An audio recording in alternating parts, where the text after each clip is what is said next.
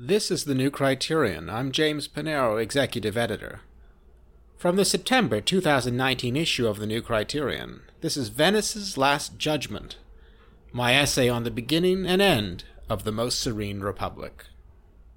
The Venice Biennale, that strange pageant of contemporary fashions, offers the opportunity, if not the necessity, to explore the real art of La Serenissima. At the furthest extreme from the latest forms on display in the Biennale's Giardini are the ancient mosaics of the church of Santa Maria Assunta on the distant lagoon island of Torcello.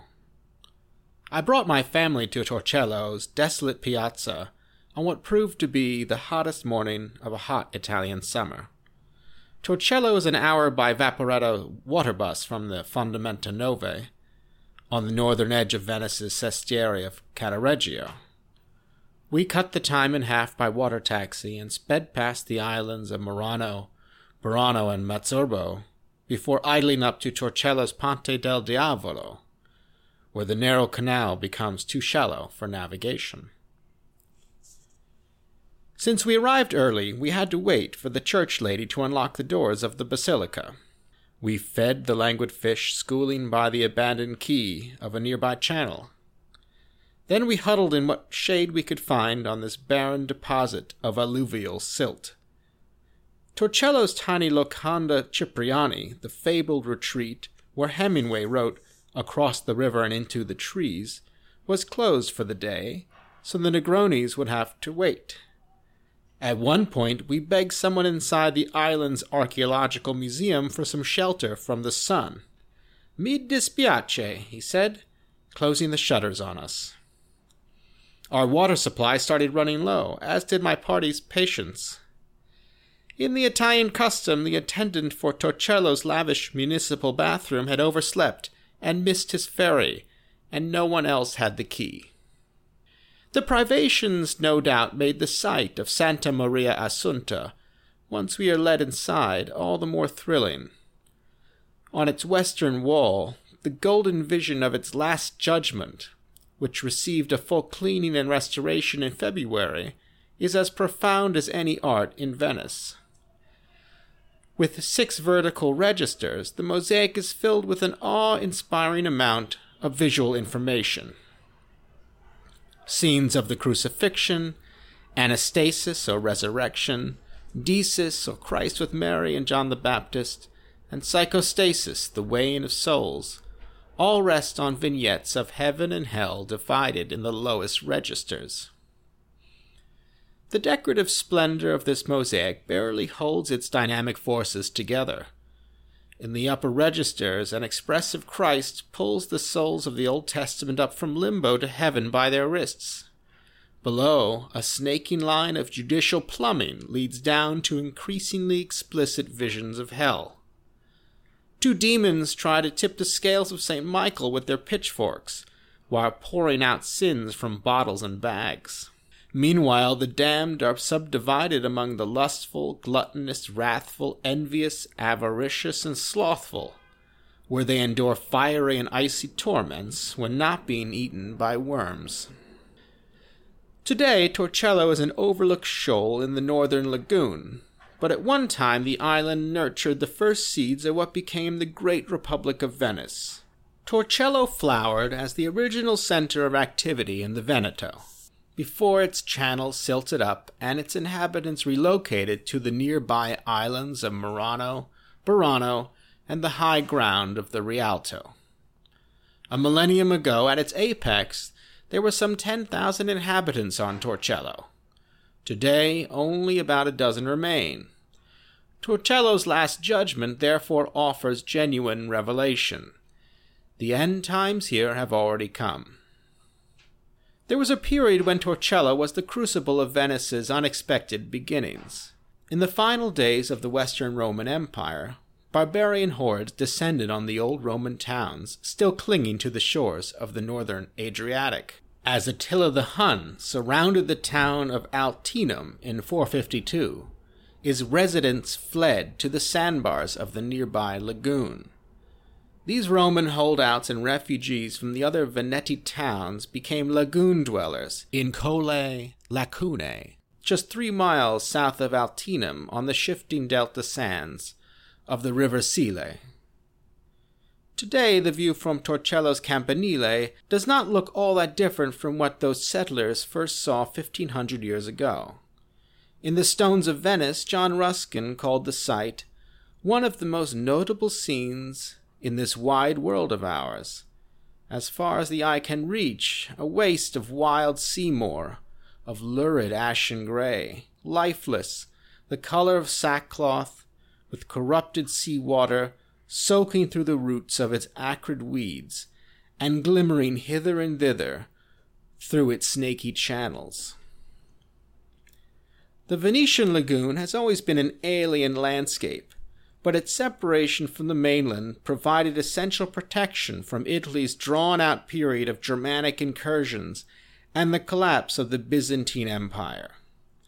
In their exodus, the settlers built houses on pilings of hardwood driven into the mud flats. All of Venice was built this way.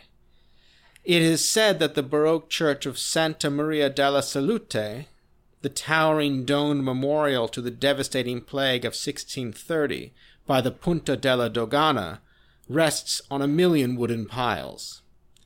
The Venetians also organized their new community along Roman Republican lines.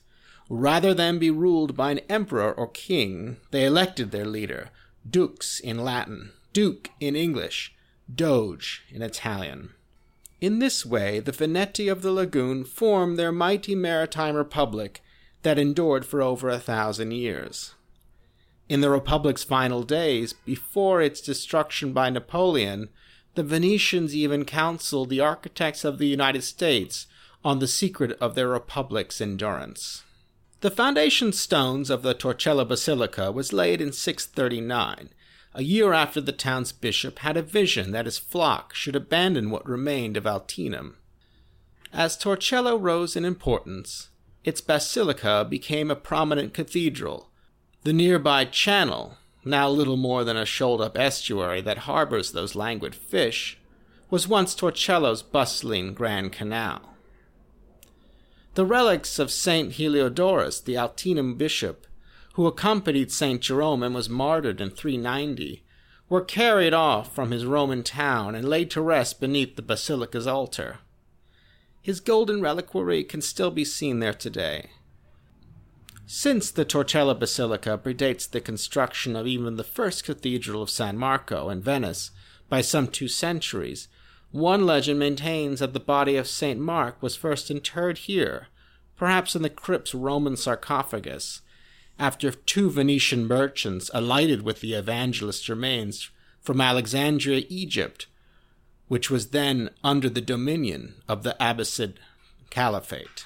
About the time of the height of Torcello's predominance in 1100, the interior of the basilica received its cycle of golden mosaics which includes a sorrow filled image of the Virgin and Child in the main apse above a swirling, tessellated marble floor. Byzantine in form. The selection of a Last Judgment scene for the opposite towering western wall, through which congregants once entered and exited, is said to have been a particularly Venetian touch. Torcello reveals Venice in its true provisional strangeness where art gives vision to immanence, and relics buoy the faithful to the final days. The great works of Venice have always conveyed these contingent qualities as a world between worlds. Rather than gaze up to some idealized beyond, the art of Venice looks out to proximate, felt, rough and tumble revelation. Art has always played a central role in connecting the Venetian experience to the cosmic story.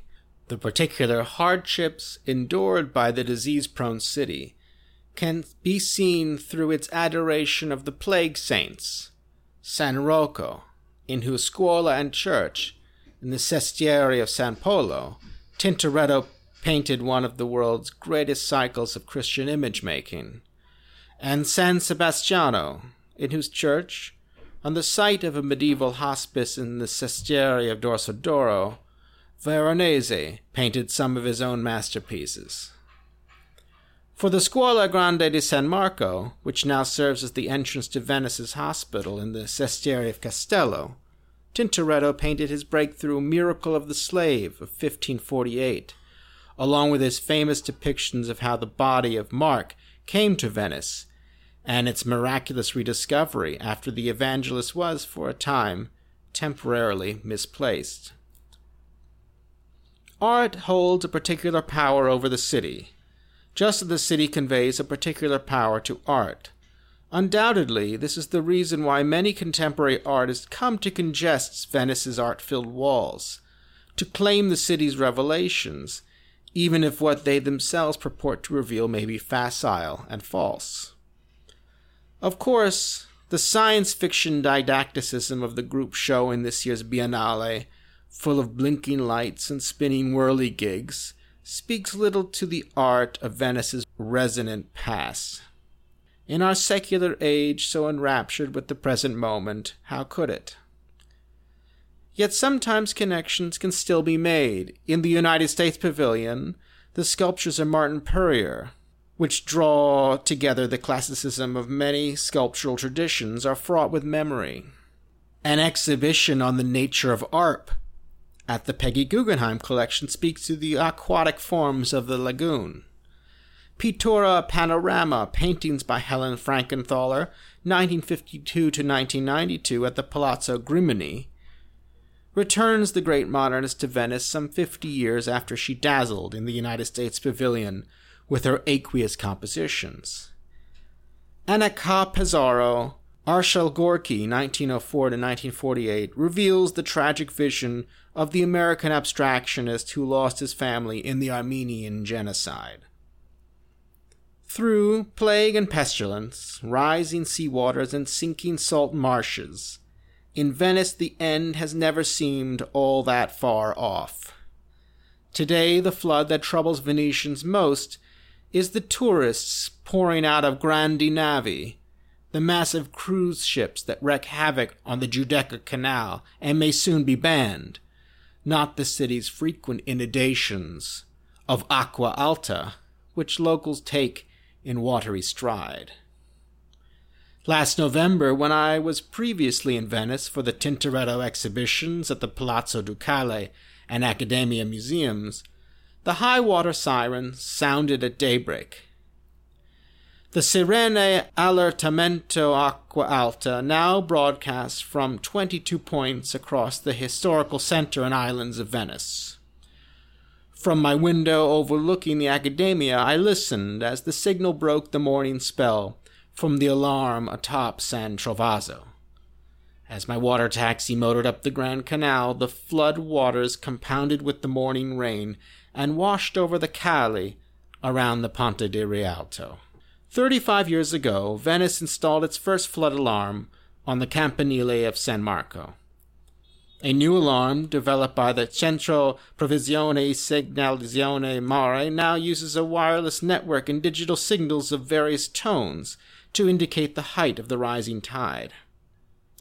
Venetians also sign up for emergency notices by text message, giving them a few extra minutes to slide in the low metal barriers at the bottom of their doorways to hold back the headwaters. In the months of fall, as the Sirocco southern wind, the full moon, and other hydrological effects converge on the Adriatic to push water into the lagoon, many Venetians now simply leave the barriers in place. The waters of the lagoon have always offered protection and destruction in equal measure. With its canals framing an architecture of exquisite lace, the city's liquid light gives evidence and form to the miraculous story of survival that began and ended on humble Torcello.